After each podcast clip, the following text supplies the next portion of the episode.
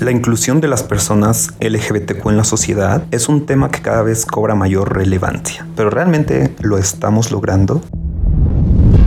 Se ha pensado de manera errónea que la inclusión consiste simplemente en publicitar productos con una bandera de arco iris en el mes de junio, pero la realidad es otra.